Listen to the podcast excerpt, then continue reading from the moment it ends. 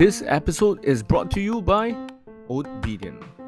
For people looking for vegan friendly and dairy free alternatives, Oatbedient offers a series of powdered oat milk beverages that are authentically delicious and nutritious. These tasty products also come in easy to prepare sachets that one can enjoy at any time of the day. Oatbedient oat milk uses quality ingredients that are not only good for people but also friendly to the environment. Oatbedient products are low in sugar, does not contain palm oil or artificial colors and flavorings. They are made with simple ingredients that are non-GMO, contains no preservatives, gums or thickeners. Oh my goodness! They also have no fillers and no junk. They are available in three yummy flavors: oat milk, chocolate oat milk, and oat milk with oats and chia seeds. So what are you waiting for? You can go to www.oatbedient.com to find out more. There are endless books about ways to grow a business, how to make deals, and how to follow in the footsteps of successful entrepreneur pioneers. However, there's one subject that rarely gets brought up on panels, at networking events, or at business conferences. It is a subject reserved for small groups of close entrepreneurial friends at the end of a long day. Guess what? That is relationships. Believe it or not, dating is supposed to be easy and fun. If it's feeling too much like hard work right now, then this episode is for you. Hi, my name is Rayson and I'm your host for the Legacy Show. And today we have invited a renowned dating and relationship expert with a global reputation. Her name is none other than Sami Wunder. Sami is a leading international dating and relationship coach who specializes in helping high achieving women attract and keep romantic love. Her comprehensive approach shows her clients how to embrace strong relationship boundaries while still emanating and inviting feminine energy. Sami has enabled more than 300 single clients to get married and more than 350 partnered clients to bring their marriages back from divorce in the past five years. And guess what? Sami has actually founded her multi seven figure relationship brand after exi- exiting a successful career as a gold medalist economist with a master's in public po- policy. Since then, she had improved the love lives of thousands of women, including celebrities, senior executives, and entrepreneurs in over 55 countries across the globe, and her expertise has been featured in media outlets including Forbes, Glamour, Time, Business Insider, and the BBC. Well, without further ado, let's welcome Sami into the podcast. Woohoo! Hey, Yay, Sami. so happy to be here. Yeah, I know, right? We have been planning, and my apologies, I have some issue um, at at, at uh, work and all, so I had to actually, um, you know, uh, plan it. And until today, we are finally, you know, able to actually do this podcast, and I'm really honored to have you here. So, Sami, how how have you been? I've been fabulous. Thank you. Loving my life, helping women across the world, having keep amazing relationships. I'm just so grateful every day for what I get to do in the world. Oh, nice. So, wow.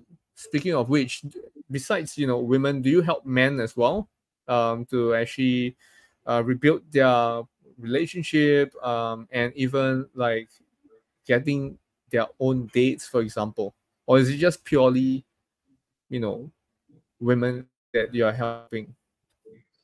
So, I have built an eight figure love coaching brand, and that has happened purely by helping women as my clients.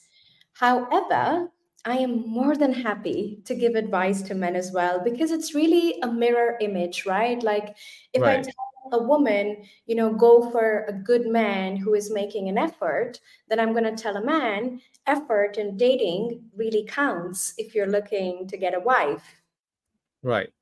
Okay, got it, got it. Yeah. So understand that, you know, it's both sexes that you're helping, but primarily female as well. But um, I believe the audience who are based in Singapore, Asia, and even like who are not really based in Europe that you are based in and in uh, Berlin that you are uh, I mean in Germany as well.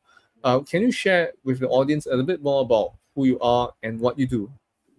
I actually come from India. So I was born and brought up in India. I'm a Bollywood girl through and through. I love spicy food. Okay. I love wearing saris. And I came to Germany for my master's. I got a full scholarship from the German government. And basically, I stayed back um, because I met my husband here. And this was the time when I was um, going through a really hard time in my private life uh, with men, in dating. You know, I couldn't understand why a smart, good hearted, reasonably good looking woman would have such a hard time dating or, you know, meeting a good guy. And so basically, I went on a journey of meeting many men um, many ghosted, many fizzled out, many just wanted to take me to bed, and I didn't want that kind of a relationship. So I was like, okay, right. in today's world, how do you date to attract a husband, not just another fling or another affair? And I used to think everything's wrong with the guys. So I was the first person to like always blame the men. You know, I was like, oh, they just want to get in yeah. your pants. Oh, they're intimidated by beautiful, um, intelligent women. Till I actually met a guy who I thought was the one for me. And we had such a great connection. And I could see that he didn't just want me for my appearance, he was interested in my personality, my intelligence, what I brought to the table but then, when two months down the line, he said to me, Sami, you're an amazing girl, but I don't think I can give you what you want. Um, it broke my heart and it brought my self esteem to rock bottom. I was like, okay, something must be really wrong with me because this thing just doesn't seem to work out. And then I remember waking up the next morning and going, no, you're not going to give up on your desire for love you're actually going to understand what's going on here because you are indeed the common denominator in all your experiences. And so mm. basically, I went on a personal transformation journey where I took personal responsibility for how I was showing up in dating that was pushing the good guys away, that was pushing the good men away. And basically, the lessons I learned in a year's time completely radically shifted the way I thought about men, love, relationships. I worked um, on my self esteem, I worked on my feminine energy, my boundaries. And literally within a year, I was dating the best guys. They were treating me like a queen, and I had the best year of my life. And at the end of that year, I had a ring on my finger from my husband, Christopher. And we've been married 10 years. We have two beautiful boys. Um, and I am here to show other women, you know, how this is possible for them too. Mm, right. I, and, you know, modern day, these days, you know, having a relationship and not not a lot of them you know i would say not just women but men as well. Quite a number of them do not want to date to marry because they are just wanting to fling, they just want to have fun, they just want to know who they want to be with and all. And there's no wrong to it, there's no right to it as well. It's just personal preferences in a sense, but we weren't gonna touch base on this a lot more in detail later on uh, because I have curated a few questions on this kind of stuff, especially when it comes to dating, especially for entrepreneurs who are tuning in to this episode, who are always saying that, hey, I'm busy at work, I'm hustling, uh, I don't have time for a, a, girl or a guy to be with me. You, you, you already went past that and you're already proven, and along with other women that has proven that, hey, you can still get into a relationship, get married, and still build your empire, be it to, with them or alone with your with your own team, and you know still have a family together. And I believe this is going to be something that we're going to talk a lot more later on as well. And Sami, you know, I, I'm sorry to hear that you know you actually went through that that uh, phase of life. But everyone has to go through that kind of phase of life where um, they have to be hurt before they found love again, and that love is actually something that's pretty rewarding, meaningful for you as well. That's why you have Christopher with you for more than 10 years and even have kids already. Uh, but you know, a lot of us will will be actually wondering and and also wanting to get to know you a bit better. So can you like how did you decide to get into the business of love and romance? Because this is a very niche topic and it's not a lot of women would go into it because mainly guys would go into this like uh, like um um like uh, uh, Matthew Hussey, right? Uh, all these all these people they would rather go into it, or even pick up artists as well. They they would go into pick up, and then after that go to dating and re- relationship, how to sustain it in a sense, in a longer tier kind of thing. So, what brought you to this niche itself? Yeah, I think I had a 180 career turnaround. So I am a trained economist. I have a master's in public policy. Before I was a love coach for ambitious women, I was working for the United Nations, the International Labour Organization in Geneva in Switzerland. I was making really good money as an international development consultant. And then, as I shared my private story, you know, I went through this personal transformation journey. And basically, I had this big inner transformation and then I saw that I was not the only woman struggling with love and only woman struggling with dating. So I had a ring on my finger. I had a great man by my side. And I was surrounded by other strong, successful women who were my peers and my colleagues at the ILO, in my master's um, curriculum at university. And all these women were asking me, Sami, what did you do? Do you think I should call him? Do you think I should text him? Do you think I should say something? He said this. And I was like, wow, like I thought I had an issue that was personal. But now I'm starting to see this is a universal challenge. This is not just me, this is millions of women probably struggling with the same challenge. And then life took a turn where my husband got a great job with the European Space Agency. We moved to Paris in France. I was recently married to my German husband. I was already learning German as a foreign language. And then we went to France. And I was like, oh my God, I have to learn French now to get a job here? Like, oh no. And so I remember telling my husband, I just want to, you know, learn German um, and really get that right because that's already hard enough for me. And then I found myself sitting at home basically with a master's degree, with so much brains, with so much to give to the world.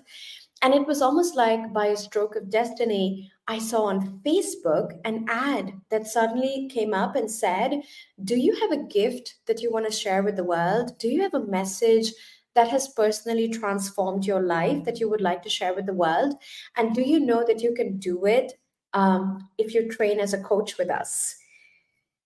And long story short, I was like, yes, I do. And that's how my company started. And honestly, I did not start out by saying, I'm going to build an eight figure empire. I did not start out by saying, I'm going to build a multi seven figure per year business. I started out by saying, I am really passionate about this message. It changed my life, ladies. And let's see if it can change yours. And what was incredible was the first year in the business was all about private coaching. So I worked one on one intensively. I remember at one point I had um, I think 36 private clients, you know, in in a month. and all I was obsessed was does my process work? Can it get people results? Because I think so many people start out their businesses thinking, how can I make money? How can I do good marketing? And how can I get lots of people to buy my program? But my obsession was my process. Like, I wanted to develop a process that didn't just help me become a wife, but that can help many, many, many others get similar results. And for that, you need experience. For that, you need to actually work with people and hone your craft so that you get really good at what you do. And once you get really good at what you do, I think that is when sky is the limit.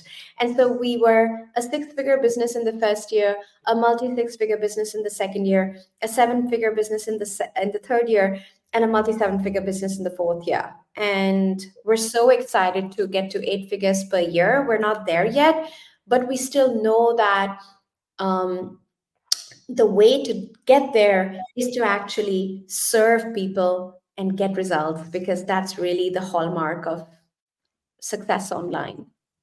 Yeah i agree with you on that. And you know it's it's remarkable especially for someone who has i would say not 100% experience in in building a business for the first year because you were actually from a corporate industry economist in a sense and then after that you came into, you know, sharing your gifts with the world after watching an ad on Facebook and and man, it's it's really incredible.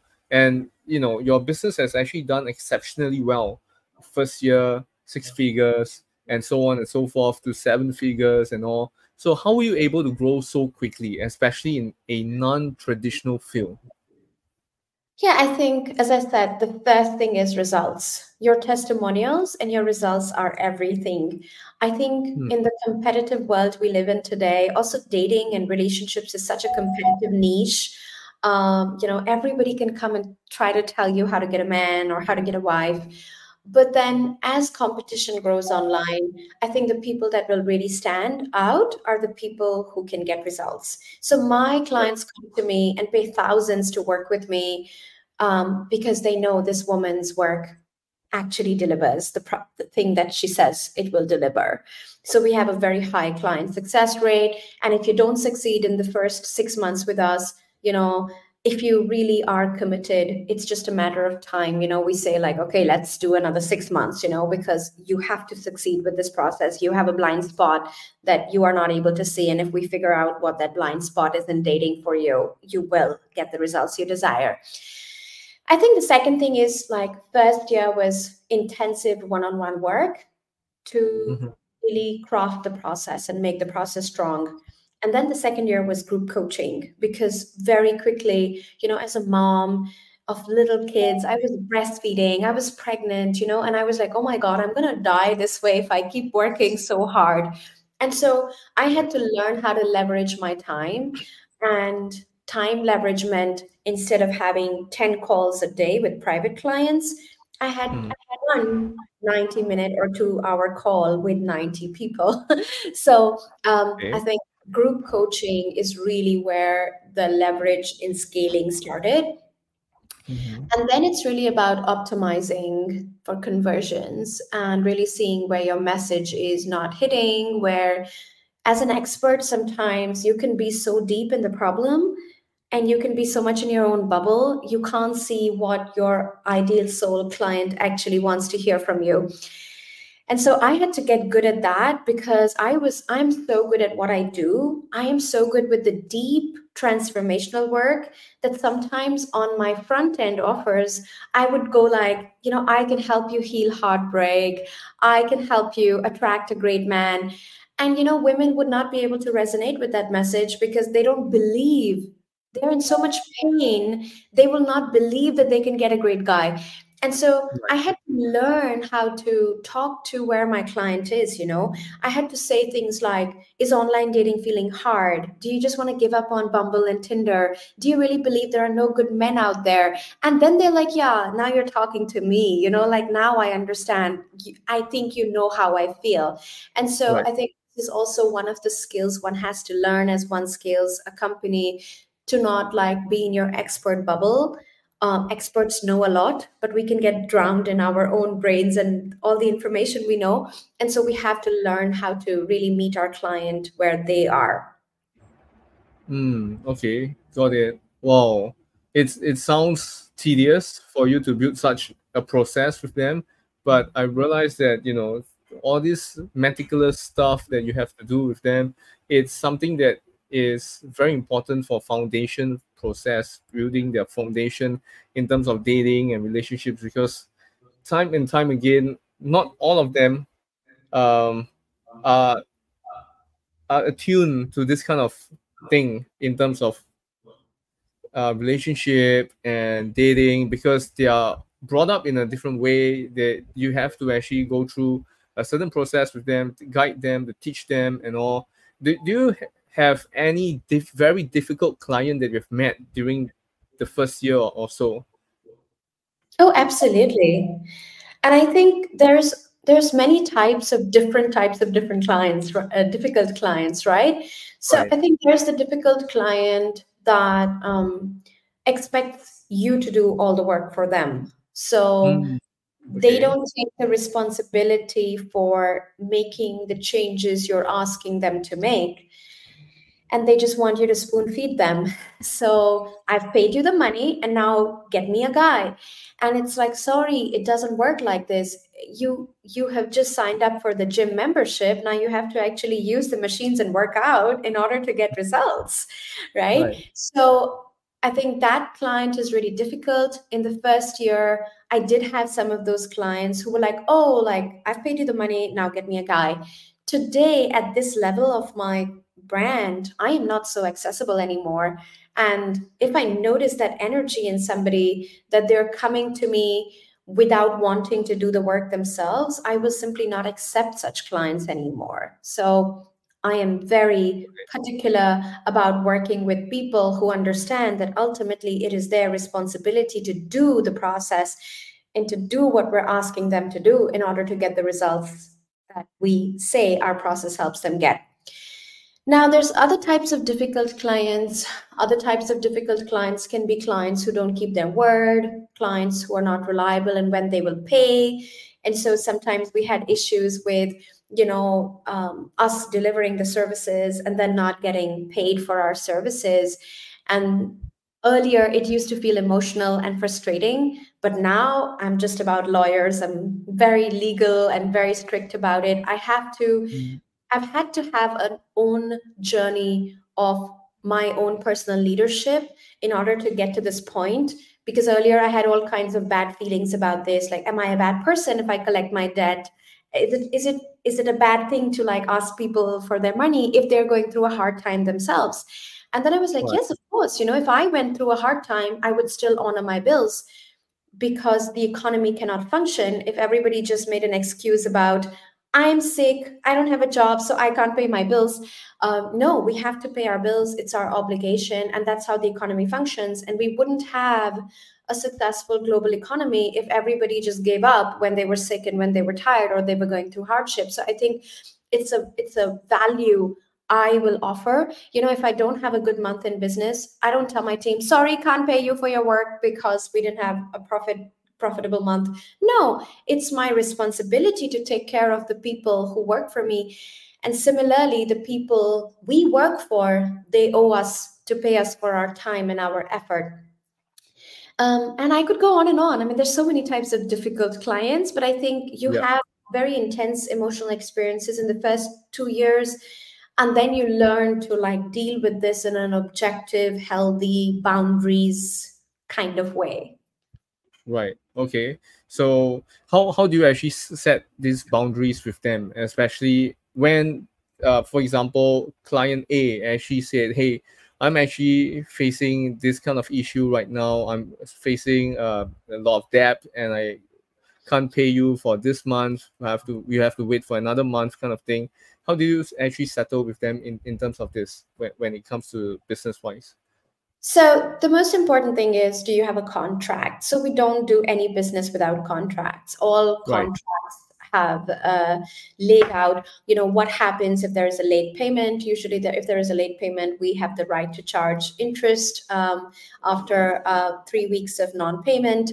And then, of course, we see the energy of the human. We see the reality of the situation. You know, um, if it's a client I trust, if it's a client I know, um, if it's somebody who has a genuine um, and a genuine reason and they are, you know, requesting us, uh, whether instead of disappearing on us, you know, I think that says a lot of um, that gives a lot of volume to somebody. If instead of just disappearing on their failed payments they actually write you an email they actually tell you i'm going through a hard time. You know can you make an exception here And then on a case to case basis, my team is trained to make exceptions. Like we don't want to make people's life hard. We know life can be hard sometimes. And mm-hmm. what we do not appreciate and where we go really heavy hands down is when people don't communicate, right? Like if right. you disappear on us if you stop answering our emails. I actually had a client who came on one of our luxury women's retreats. So we do like these women's retreats all over the world in like gorgeous locations five star hotels boat trips spa treatments and of course love coaching. And she was on an installment plan and it was a 10k offer and she had barely paid 3 months 3k and then she disappeared after the retreat. She came on the retreat she used everything and then she disappeared and this is where, and she stopped answering our emails. And this is where we took legal action because we find this so out of integrity. And this is just not right. This is somebody who's out of integrity because we understand life can get hard. But then you would write an email, you would say, I'm sorry, I'm not able to pay right now. Can we postpone this by two months? Life is hard. But when somebody doesn't behave that way, I don't think they deserve concessions.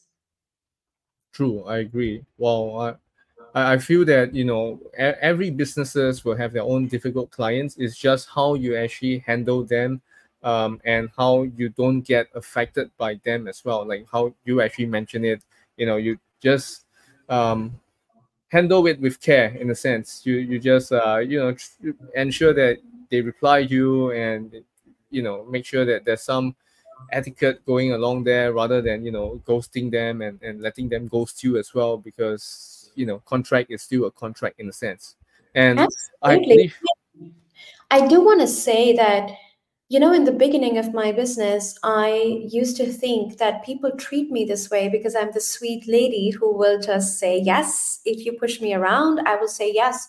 But can you push around pepsi? Can you push around coca-cola? Can you not can you go to a doctor and not pay your bills? Can you go to a lawyer and not pay your bills you don't treat other services this way, then why do you treat startups this way? This is where I decided like two, three years ago, you know, I run a mid sized company and it deserves to be taken seriously. I deserve to be taken seriously. My work deserves to be taken seriously. And if you wouldn't play around with a doctor or a lawyer, you don't get to play around with, with, the, with my services as well. Right, I agree. I mean, this, is, I would say, the the the harsh side of business itself because usually people, when it comes to new businesses and all, they will think that oh, it's fine, I can just not pay, and then after that, that's it, right? And then the, the thing is, people do, do not know that those who are starting up, the, the the tough side of starting up and all, because these people I believe they might be they, they would be corporate people that have been that has always been well paid and all and then now it's time for them getting services and they thought oh Sami is easy to push around because she's a she's starting up new in, in this business. She'll say yes to everything and anything her clients say but no it's not not that way.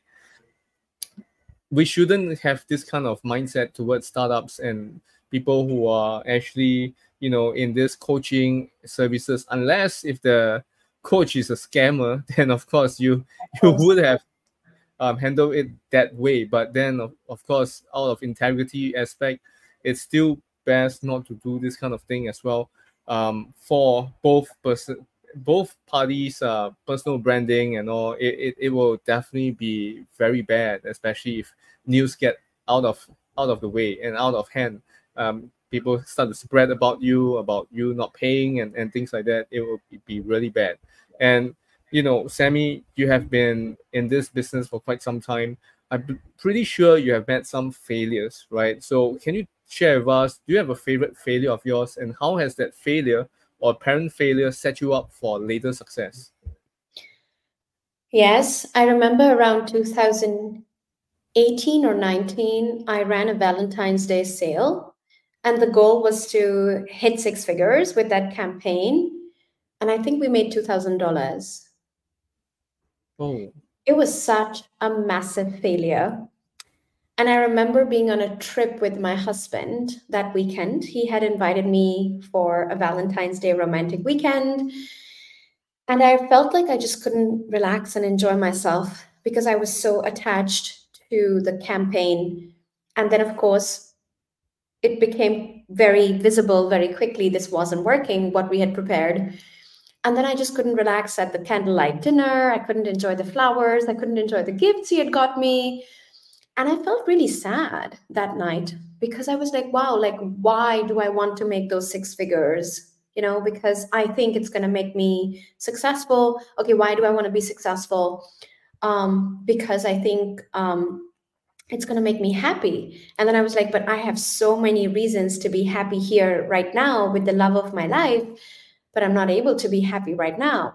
So somewhere my happiness is attached to what I achieve and my happiness is attached to my business and my worth is attached to what I make. And if I don't make what I said I would make, then I'm not happy and I'm not worthy.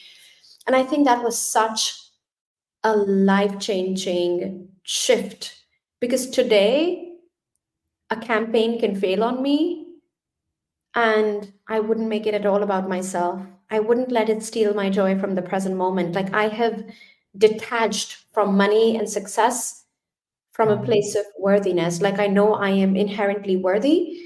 And sometimes my campaigns will make multi six figures in one day, and sometimes they will make nothing.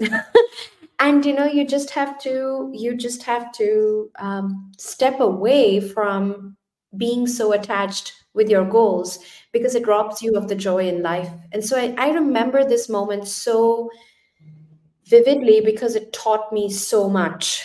And i think it's impossible to to run a business if your emotional state is constantly connected to how the money is flowing and how the business is doing and so you have to find ways to find your joy and your dopamine outside of your revenue and profit goals. Of course, mm. you have to stay motivated and you have to, you know, do what needs to be done in order to make the impact you're here to make.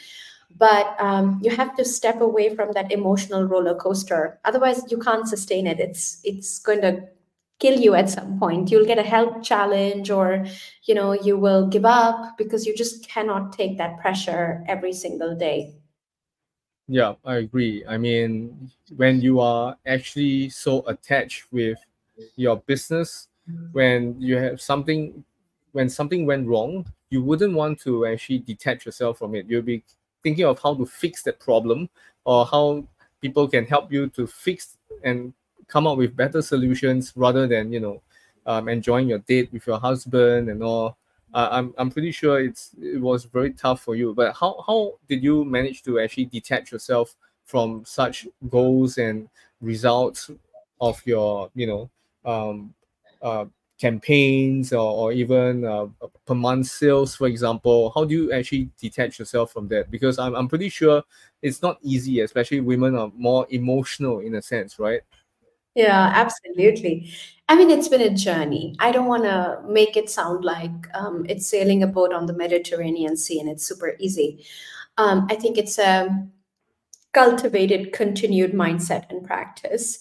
So there can still be days where I just go like, "Oh, what's happening? This is not working." And I can have an emotional response to it, but now I'm able to catch that. I'm able to step back. I'm able to say, okay, why are you doing this? To make an impact, to be joyful, to be happy, then be happy now, and then step back and and become objective about the campaign. You know, that campaign means nothing in the long run. Um, you know, it's just one campaign among many campaigns in the year. Um, as a CEO, put on your solution hat and ask yourself, how can we do better? What didn't work? And so just basically bringing objectivity versus emotion into the picture. And as I said, it's a cultivated practice. You have to catch yourself when you're getting emotional. You have to catch yourself when you're getting attached. You have to take a deep breath. You have to say, okay, I'm doing that thing again where I'm going in a spin. Okay, so take a deep breath, step back, you know, go drink a coffee, go take a walk, move your body, get out of your head, journal if you must, and then come back come back to it with objectivity. Okay, awesome. Yeah, I totally agree with being objective rather than you know being so emotional about things and being objective and coming out with that thinking head of yours will be better because it will give you less anxiety. It will help you to have a clear headed mind and you can actually be able to come up with solutions more faster and easier as compared to you know being so fixated with oh man i'm so i'm so useless. Oh man i i did so many things wrong in a sense. And uh, i'd like to ask you right you know um i read about i read about you and you and you saying about this uh, quote uh, very i would say very often. And the quote is this you talk you, you talk a lot about this importance of working smarter and not harder. So how can uh, entrepreneurs achieve that? Yeah i remember i was interviewed by the forbes magazine on how to work smarter and not harder for multi seven figure success. And I think the most important thing is to believe first that it's impossible for you to grow, serve more people, share your gifts with the world, and work less. Hmm. So, the most important thing is shifting the belief system because I didn't have that belief system. You know, in the beginning, I just had the belief system if I have to grow, I have to work harder. If I have to serve more people, I have to work harder. Till I reached a point where we were seven figures, and I was like, oh my God, like, how do people who have eight figure businesses survive? Because at this point, I cannot double my effort. Like, I am giving everything I can. And like, if I have to double my revenue, do I have to double my hours? Because that is crazy. It's not sustainable. It's not possible. So mm-hmm. then you open your eyes to a new reality you go like okay there are people who are making far more than i and they're serving far more people than myself so how are they doing it? Because we all have the same 24 hours in a day and we all have you know most of us want to get our night's sleep and most of us you know have other responsibilities you know children. You know you want to take a shower you want to meet friends like you want to have a life outside your business. So long story short i think shifting the belief system is so important because especially in asia india you know we are taught that you want more you just work more you know and that mindset is going to bring you to the ground because it's going to keep making you work harder and harder not smarter so now once you shift the belief system and you go okay, so many people are doing more than me. How are they doing it? I'm going to get curious. Then it starts with leveraging time by focusing on needle moving things. Okay. So, just to give you an example, my team and I are going to be preparing for our annual strategy for next year now. And we're going to look hmm. back at this year and we're going to ask ourselves what worked and we're going to ask ourselves what didn't work. And we are only going to repeat what worked. Whatever didn't work, we're going to drop it. Yeah. And yeah. I think this is where we are learning to work smarter because we understand that, you know, there are some pieces of content that bring leads. There are some ads that work.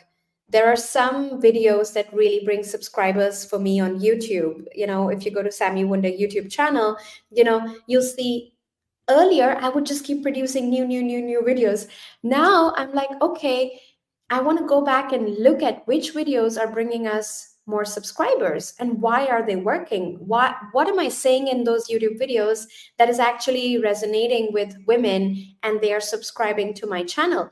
And then i want to stop creating videos that don't work and i want to create more that does work right? So right. you have to cultivate this habit of assessing what is truly working because you can be busy every single day you can create new content every single day but is it really landing is it really working and then only focusing on maximizing the parts of your business that are truly working and converting so it's called looking at the needle movers. Hmm. Love it. Wow. I, I love this.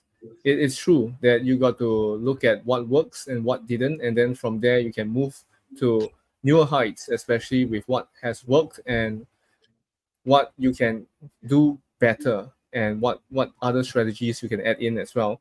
And I'd like to ask you, right? You know, I'm pretty sure, Sami, you have a lot of mentors along the way, right? So, can you share with us, like, what's the best piece of advice you've ever received from your mentor? It's going to sound a little funny because it's not about business. Oh, okay. It's about not forgetting why you started the business in the first place. And so, always and always being connected with your why, because there are days you will want to give up and not want to do this thing. And right. then your why is going to wake you up again. Your why is going to bring you back into the field again. Mm-hmm. Um, there are days where the glamour, the money will feel more attractive than service. Again, coming back to why you do this is going to keep you that being that good person, that good leader that actually cares about the people they serve versus just caring about the money and the impact and the glamour, which of course comes with success, right? So right. I don't have an issue with the glamour and the money, but I do have an issue when we forget why. Like those people that we serve, they literally are the reason why we are abundant, right? And so staying in touch with the why and never, ever forgetting the centerpiece of your service, which is the human, the person, your client, your customer. I think for me, that has been the best piece of advice because with the years, it has helped me get through hard times and it has never let me forget where I come from. And it has helped me develop really deep, nurturing, intimate relationships with my clients and my customers. And they really know who Sami Wunder is and they really know she cares. And for me, at least for me personally, that is very important because there comes a point also where, you know, the money is there, the success is there, the fame is there. And then you realize it is the human connection that really nurtures you. It's the human connection that really feeds you. So i believe in having those intimate deep relationships with my customers and my clients because they nurture me back. I'm not the only one giving to them. They also give back to me um, with love with respect with you know recognition. Thank you Sami for changing my life. So i think staying connected with your why is going to give you long term sustained motivation so that you are not that kind of business that rises to the top and then crashes which is what happens to most startups within the first two three four or five years. Most don't make it beyond the five year mark and i think barely 8% make it beyond the 10 year mark and so right. sustained motivation, for sustained inspiration, you need something more than money and fame. You want to go for why am I doing this and who is the human I'm serving and stay connected with that. Hmm. okay. Yeah, I agree with you that we have to know our why. And you have to know your why before you actually go and start your business and all because the money is there, the fame is there, but the why is not there you feel depressed after a while. You, you feel like, oh man, I, I'm serving all these people. I have so much money. I, I can buy my favorite car, watches, and whatever not. And next moment, you go into depression because you do not know why you are doing this and how you are actually able to enjoy this process rather than you know just working for the money and that's it. And, and working for the money so you can buy the next luxury house or, or yacht or whatsoever. And things will go sideways when when you go and just focus on the and you have that amount of money it can only bring you a certain amount of joy but after a while it'll deplete in a, in a while so that's why I, I truly believe that you need to know your why like what Sami has mentioned so that you can actually you know be able to fully enjoy the process of serving people and in turn you are able to reap the rewards from there and um, I would like to ask you, right, because many of our listeners love to read books, and I myself love to read books as well, as you can see from the background, which uh, you, you saw me walking in and out from that earlier, right? So, um, Sami, what are one to three books that have greatly influenced your life?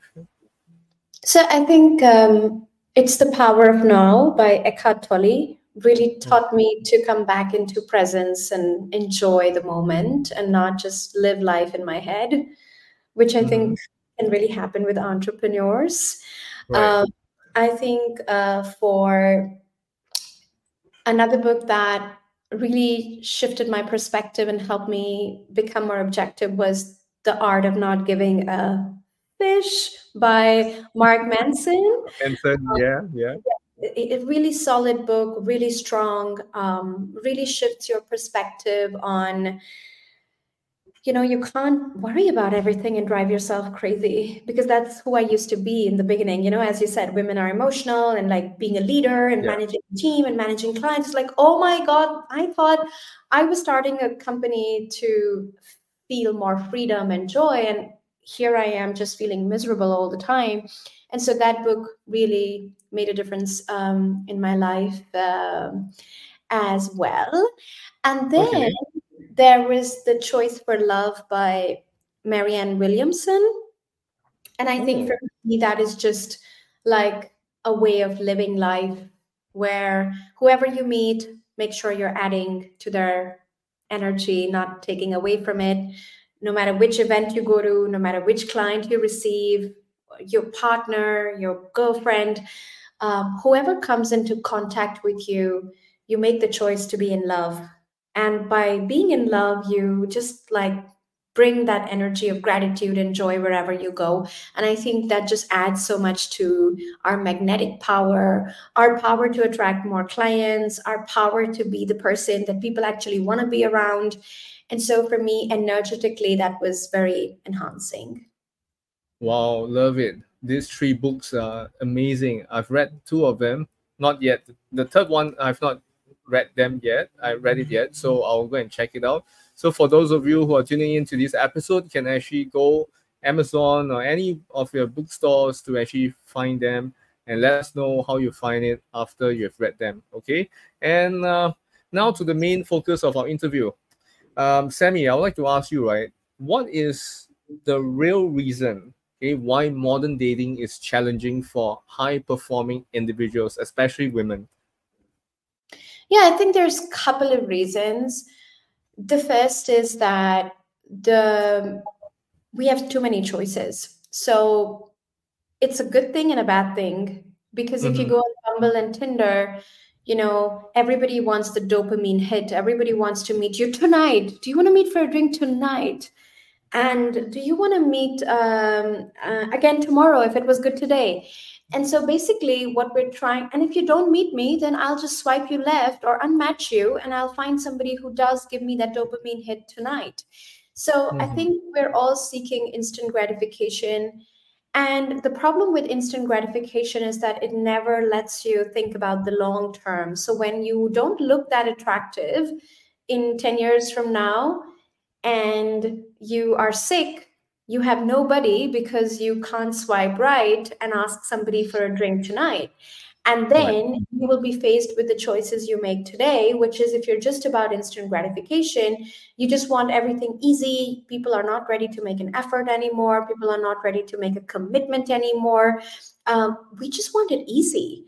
And I think for men, um, the hard part is like once you have seen an attractive woman you've seen a hot woman it is so difficult to like build something real especially if physical intimacy is involved and then mm-hmm. guys are trained for you know going for the kill like going for the conquer and yeah. when you go for the kill and the conquer so quickly you really do not attach emotionally and when you don't attach emotionally you start to practice uh, suboptimal choices in dating, which is you only then seek instant gratification. Um, and therefore, a woman who actually likes to take it slow, a woman who's not going to sleep with you in the first uh, few months, you're going to ask yourself, why should I make all that effort when I can have somebody who's attractive and is willing to sleep with me on date number two?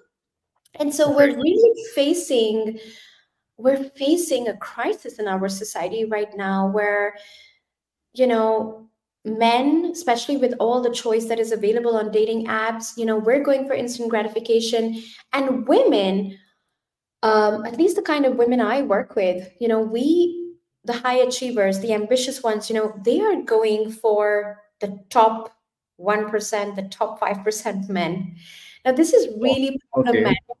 this is really problematic i i think yeah. we we don't understand the consequences of this right now but we are basically what we're doing is that we are leaving 95% of the men without partners. So 95% men are not getting any attention from attractive, super attractive women because those super attractive women are aiming for the top category of men. High net worth super attractive very ambitious have has money. And now what happens is that these men have so many choices they don't know what to do with their choices Right. And so they are practicing suboptimal dating strategies. Meet a woman for the evening, meet another one for the night, meet another one for breakfast. Take take as many as you can to bed because you can, right? You are getting mm-hmm. all this attention. But this is not good for the long term. And this is definitely not good for also the women who are left hurting and being ghosted on and being cheated upon by these men.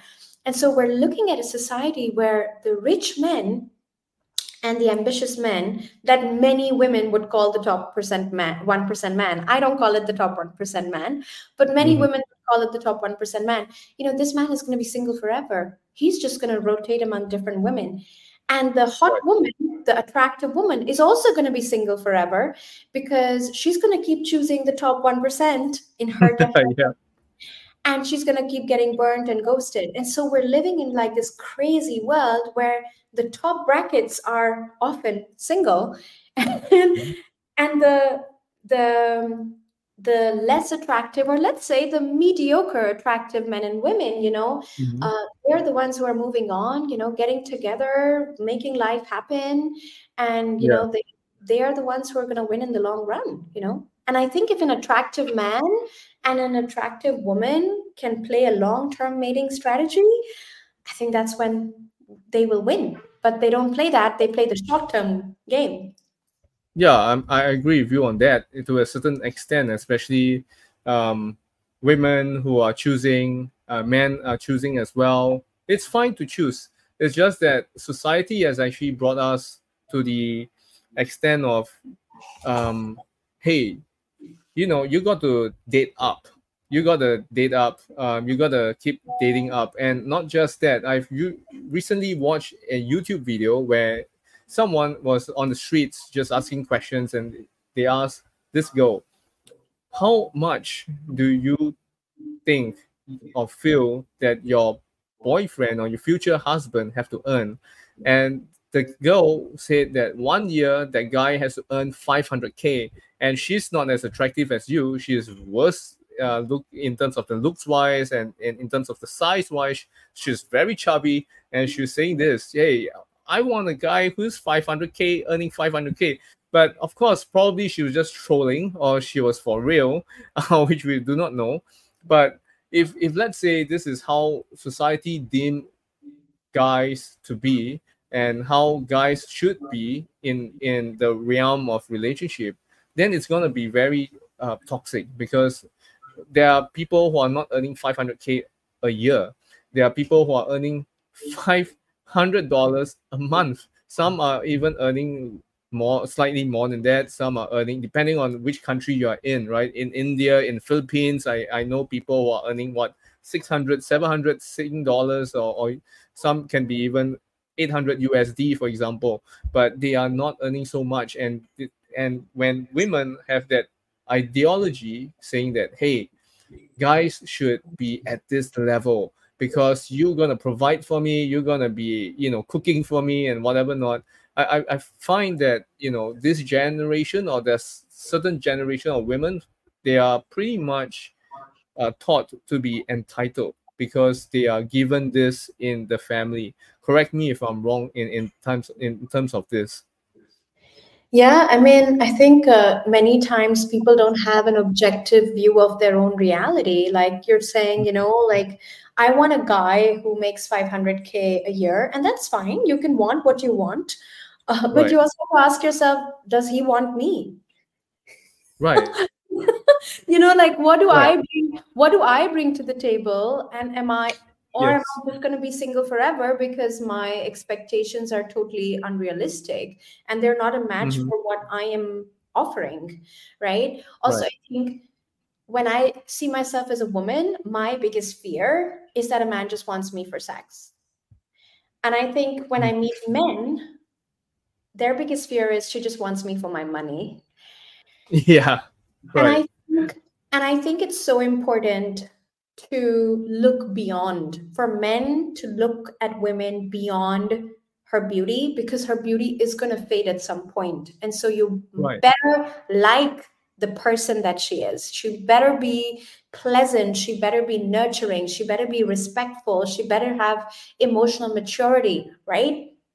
Right. And for women, you know, um, because a man's fear is that he's just wanted for his money, you know, he wants to feel respected. He wants that you're interested in him as a person and what he brings to the table, not just like the money he can make and what he can give you. And I think when we look at the dynamics of today, like women like me, if I were to be single tomorrow, you know, I don't need a man for his money. I Mhm. don't need a man for his money. I would, in fact, look at character. I would look at values. I would look at, you know, how well he treats me. Of course, I don't want to be with somebody who can't, you know, who expects me to baby him or provide for him. That's never going to happen. Like, sorry.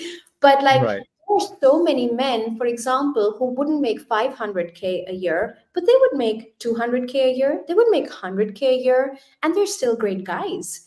And I think what we Mm. have to see is that, you know, who is he as a person? It, does he bring value to the table? I think when women marry men for money, they have so much competition because that woman can be replaced so quickly by another hot woman who also wants the man for his money. But when True. women marry for character and emotional bond, um, I think it makes you irreplaceable. I think that's power.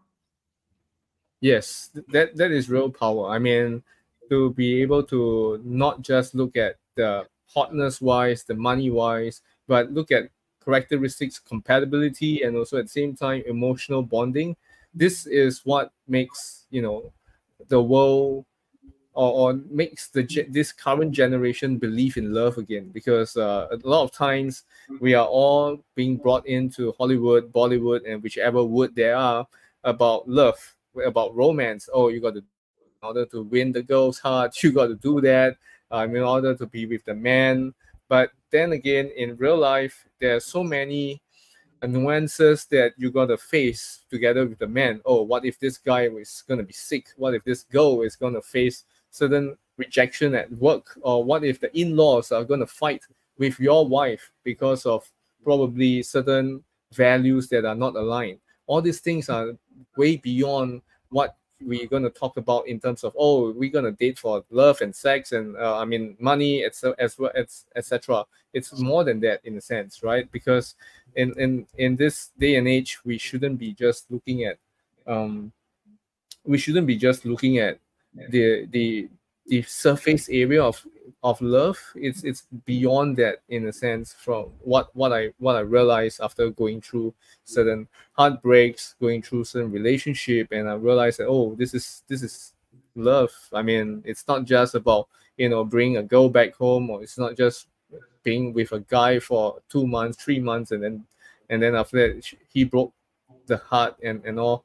It, it's beyond that surface level. It's more than that and I, i'd like to ask you right you know we were talking about this top 1% earlier in terms of women as well as well as for men so um do, do you believe that men actually were intimidated by smart and successful women No, I don't believe in that at all.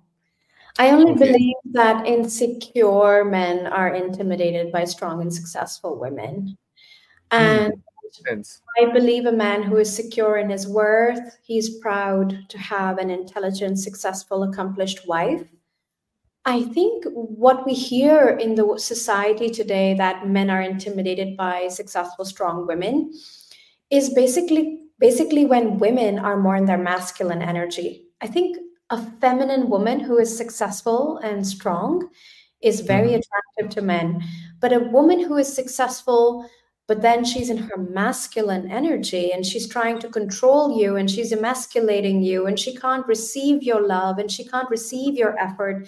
I think that is unattractive.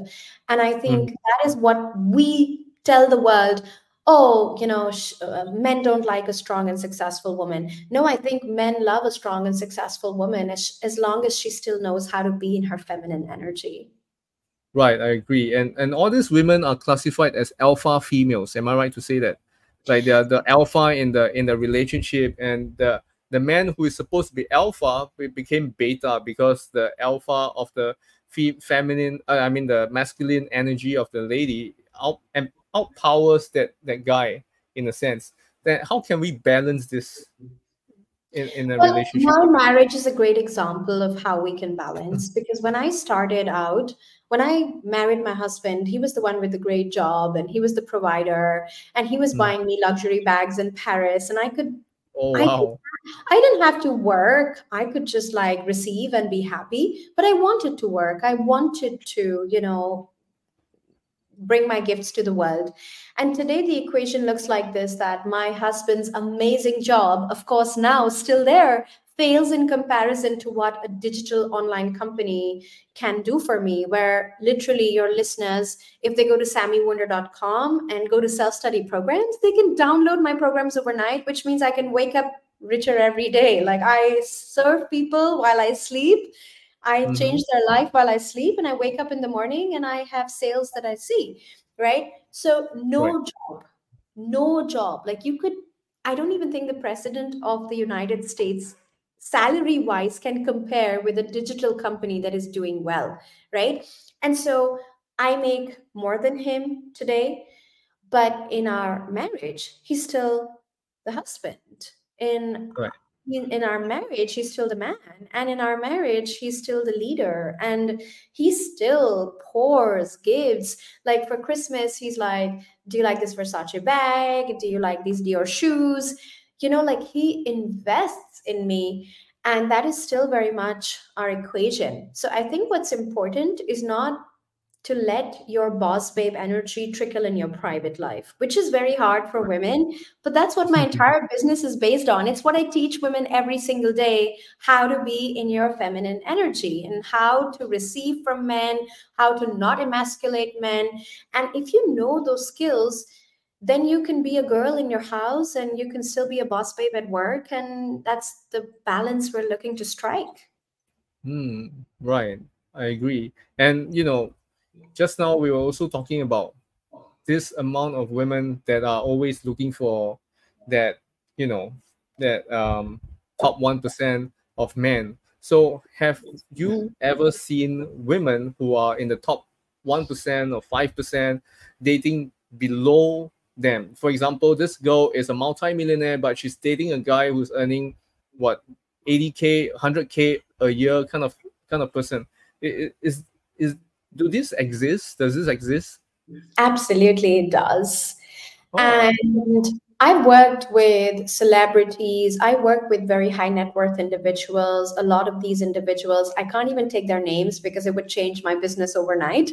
But we sign okay. we sign NDAs. Um, it's love coaching after all. It feels private to many people. Um, but the truth is that you come to a point where you you see the diminishing marginal returns to money. And that's the point i'm trying to make here. You know like there comes a point where if you make 100k a year and you start to make 400k your life will change like you can't imagine. And if you make 400k and you make a million again your life will change in a way you can't imagine. But if you make seven figures and then you make multi seven figures, now you're already not knowing what to do with that extra money. I mean you could of course buy a yacht and you could buy a private i'm not talking about that. I'm talking about your emotional fulfillment. All your needs are met. You know you eat well you live well you dress nice you can afford good things. And now you start to understand that i could just keep dating for money but it will not really add much to what my life already looks like right right And so having a partner that I can actually share my success with, having a partner that I can travel with, having a partner that, you know, is there to hold me when I've had a hard day is far more valuable in terms of the returns when a woman reaches that stage. Now, of course, there are some women who will keep holding out for more than me, better than me. And that's fine too if you do not mind the time cost of it. so, you know, if you don't mind getting 38 to 42 and still holding out, if that's your choice matrix, fair enough. Um, but there are smart people out there who really factor in the cost of time. And they're like, no, you know, I'm not going to keep holding out for Bradley Cooper. You know, I'm going to, you know, I'm going right. to appreciate the great man in front of me. And I am going to build something real with him so that it can last. And a bird in hand is worth two in the bush, right? So, um, you know, cost factoring in the cost of time. Plus, I would say, I think when women will hear this message, it will make the men smile. But if the women hear this message and feel like Sami's asking me to settle, I really want to make sure I'm I'm telling you, I do not want you to settle. You know, we often think in extremes when we have a fear. So let's say you want the guy who is making 500k a year. Now you heard Sami Wunder, the leading, you know, love success coach saying, but a guy at 100k or 200k is equally great. Like why that big why that number in order to have love? Um, and of course that number will be different for different people. This number might be very big in southeast asia or south asia but in san francisco this number is like you have the cost of living at 125k a year. That is poverty line. So in san francisco making 500k is not a very big deal. So i'm just saying the numbers are relative but i'm talking about the concept.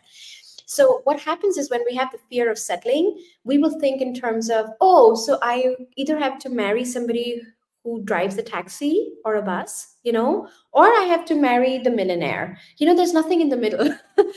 and mm. I teach my clients to think in the middle. You know, I teach oh. my clients that you don't have to marry a man that you have to provide for. You don't have to marry a man who cannot afford a ticket to fly to you. You don't have to marry a man that depends on your money in order to live a good life.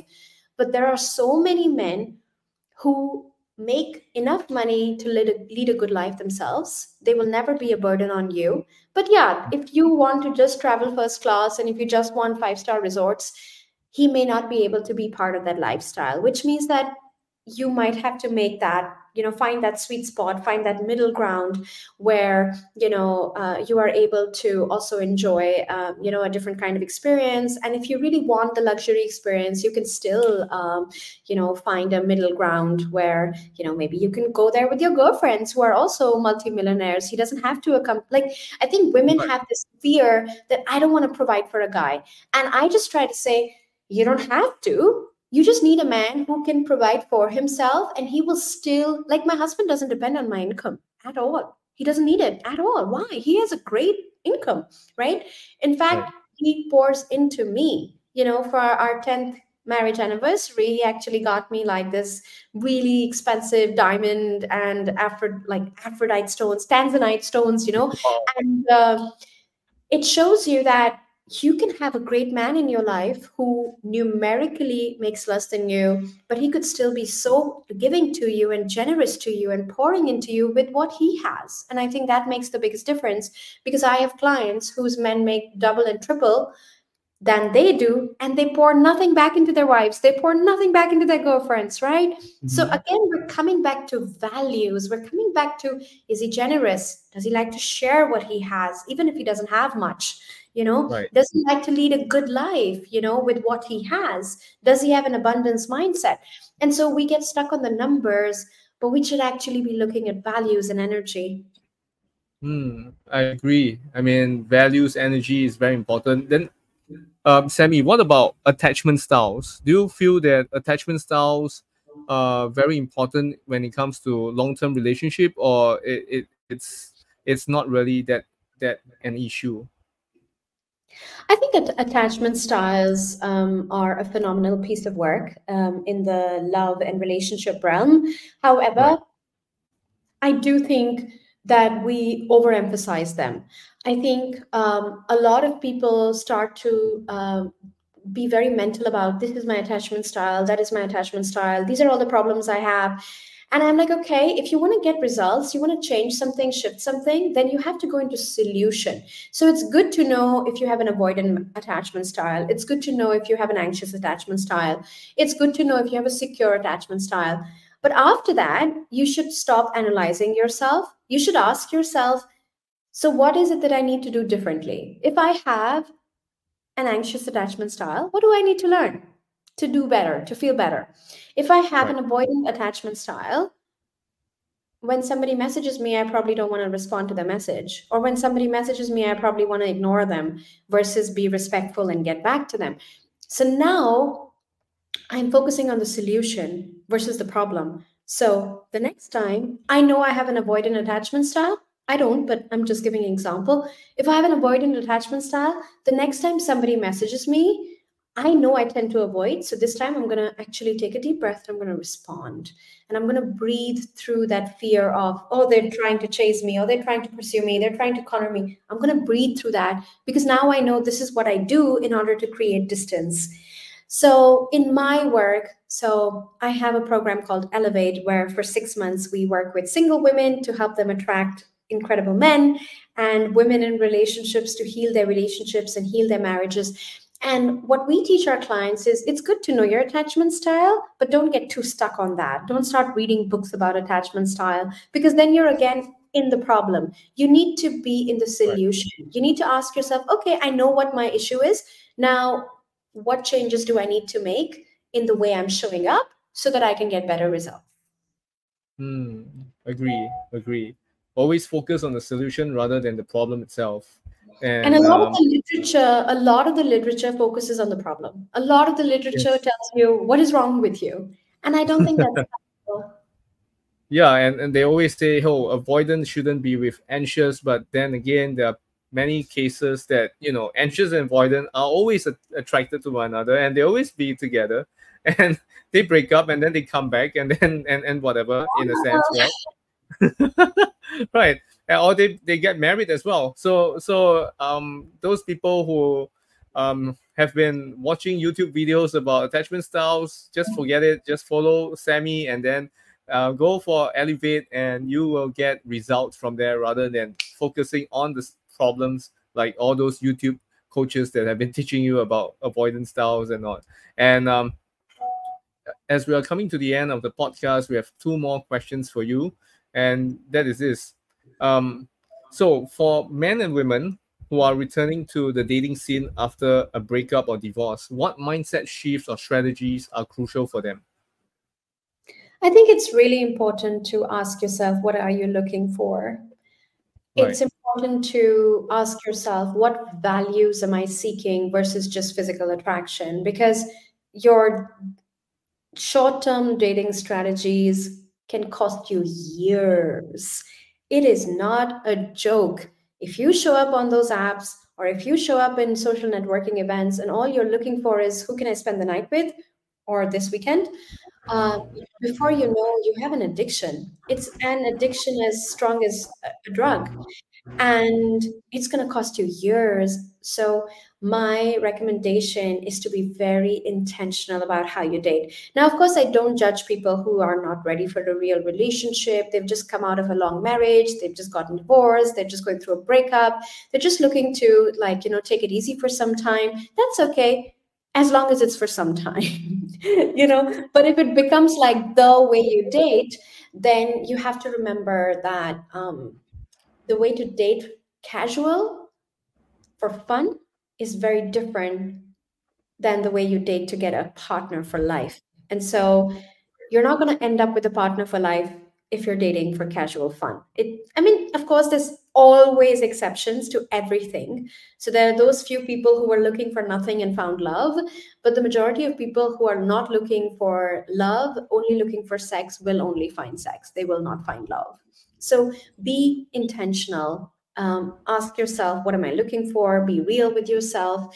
Um, ask yourself, what values am I seeking beyond my the physical attraction? and then be honest be honest with them be honest with yourself i think honesty is just such a powerful quality to possess in the dating sphere and remember like i think we are truly better off being single than being with a person who's not right for us. So always having the courage to walk away when something doesn't feel aligned. Always having the courage to leave even a highly attractive um, you know relationship with amazing sex because she doesn't respect you or she just wants you for your money.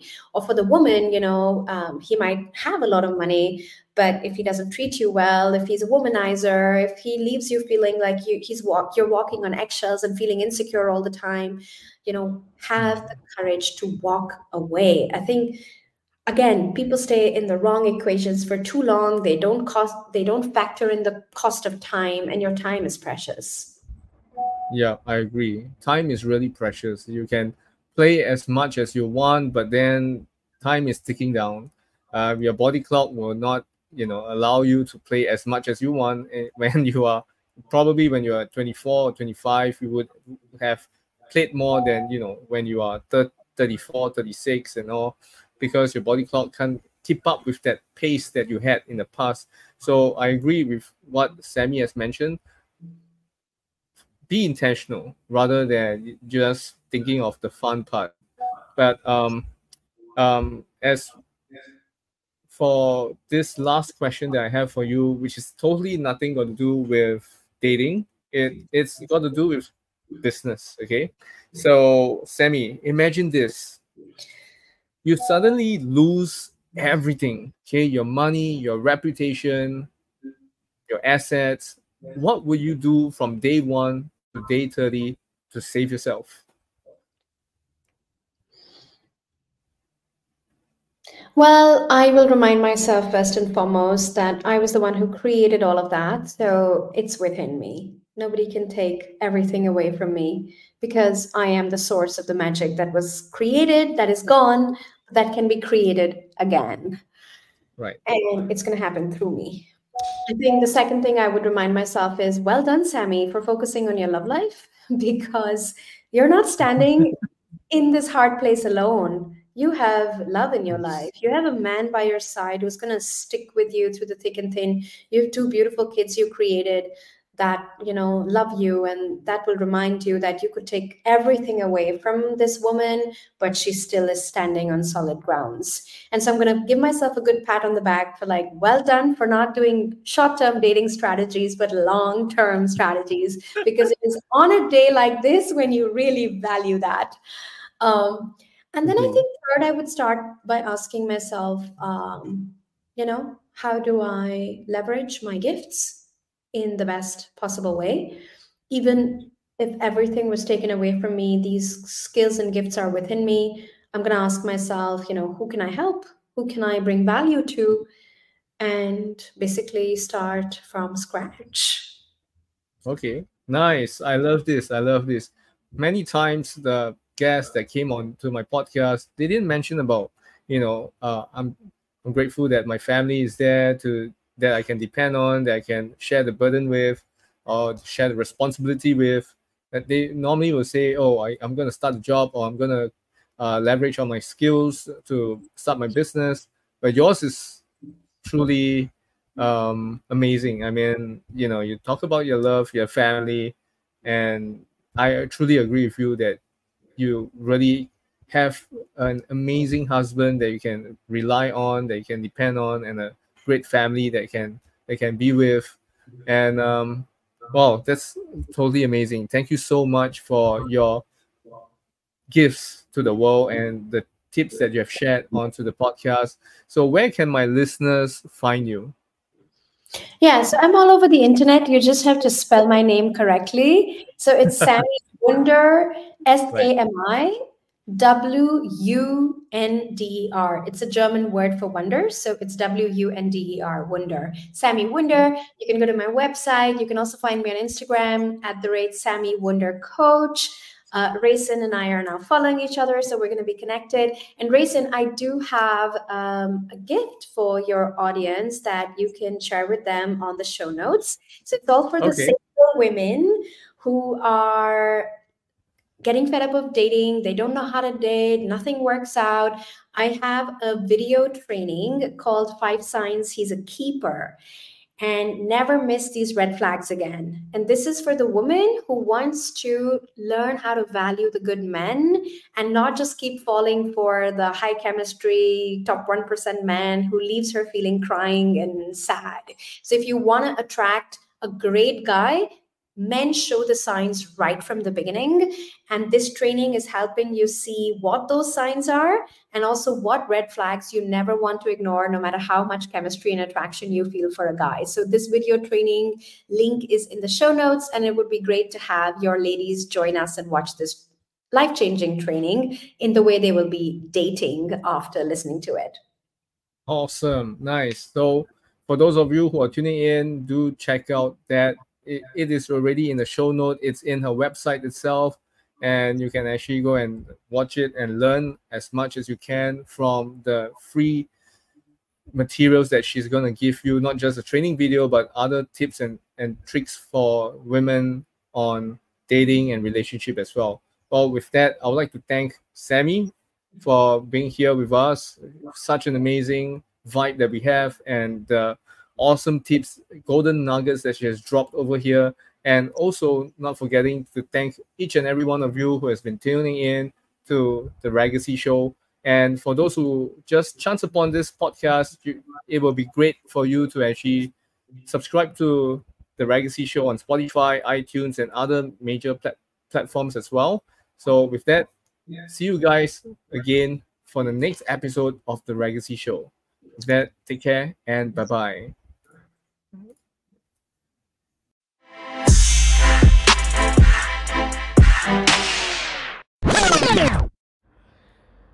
Thank you everyone for listening to another episode of the Legacy Show. I hope it has enlightened you. I hope it has brought you to an epiphany where you realize that this is where you want to go and this is what you want to do. So I hope you will continue to support and also at the same time like, comment and share this episode out to your people to your family, your friends, and not forgetting that we have just created a Telegram group. It's called the Legacy Show Family. So you can go and check it out and let us know how you find this group is serving you. Alright, so with that, I would like to thank you once again. See you and stay tuned for another episode of the Legacy Show.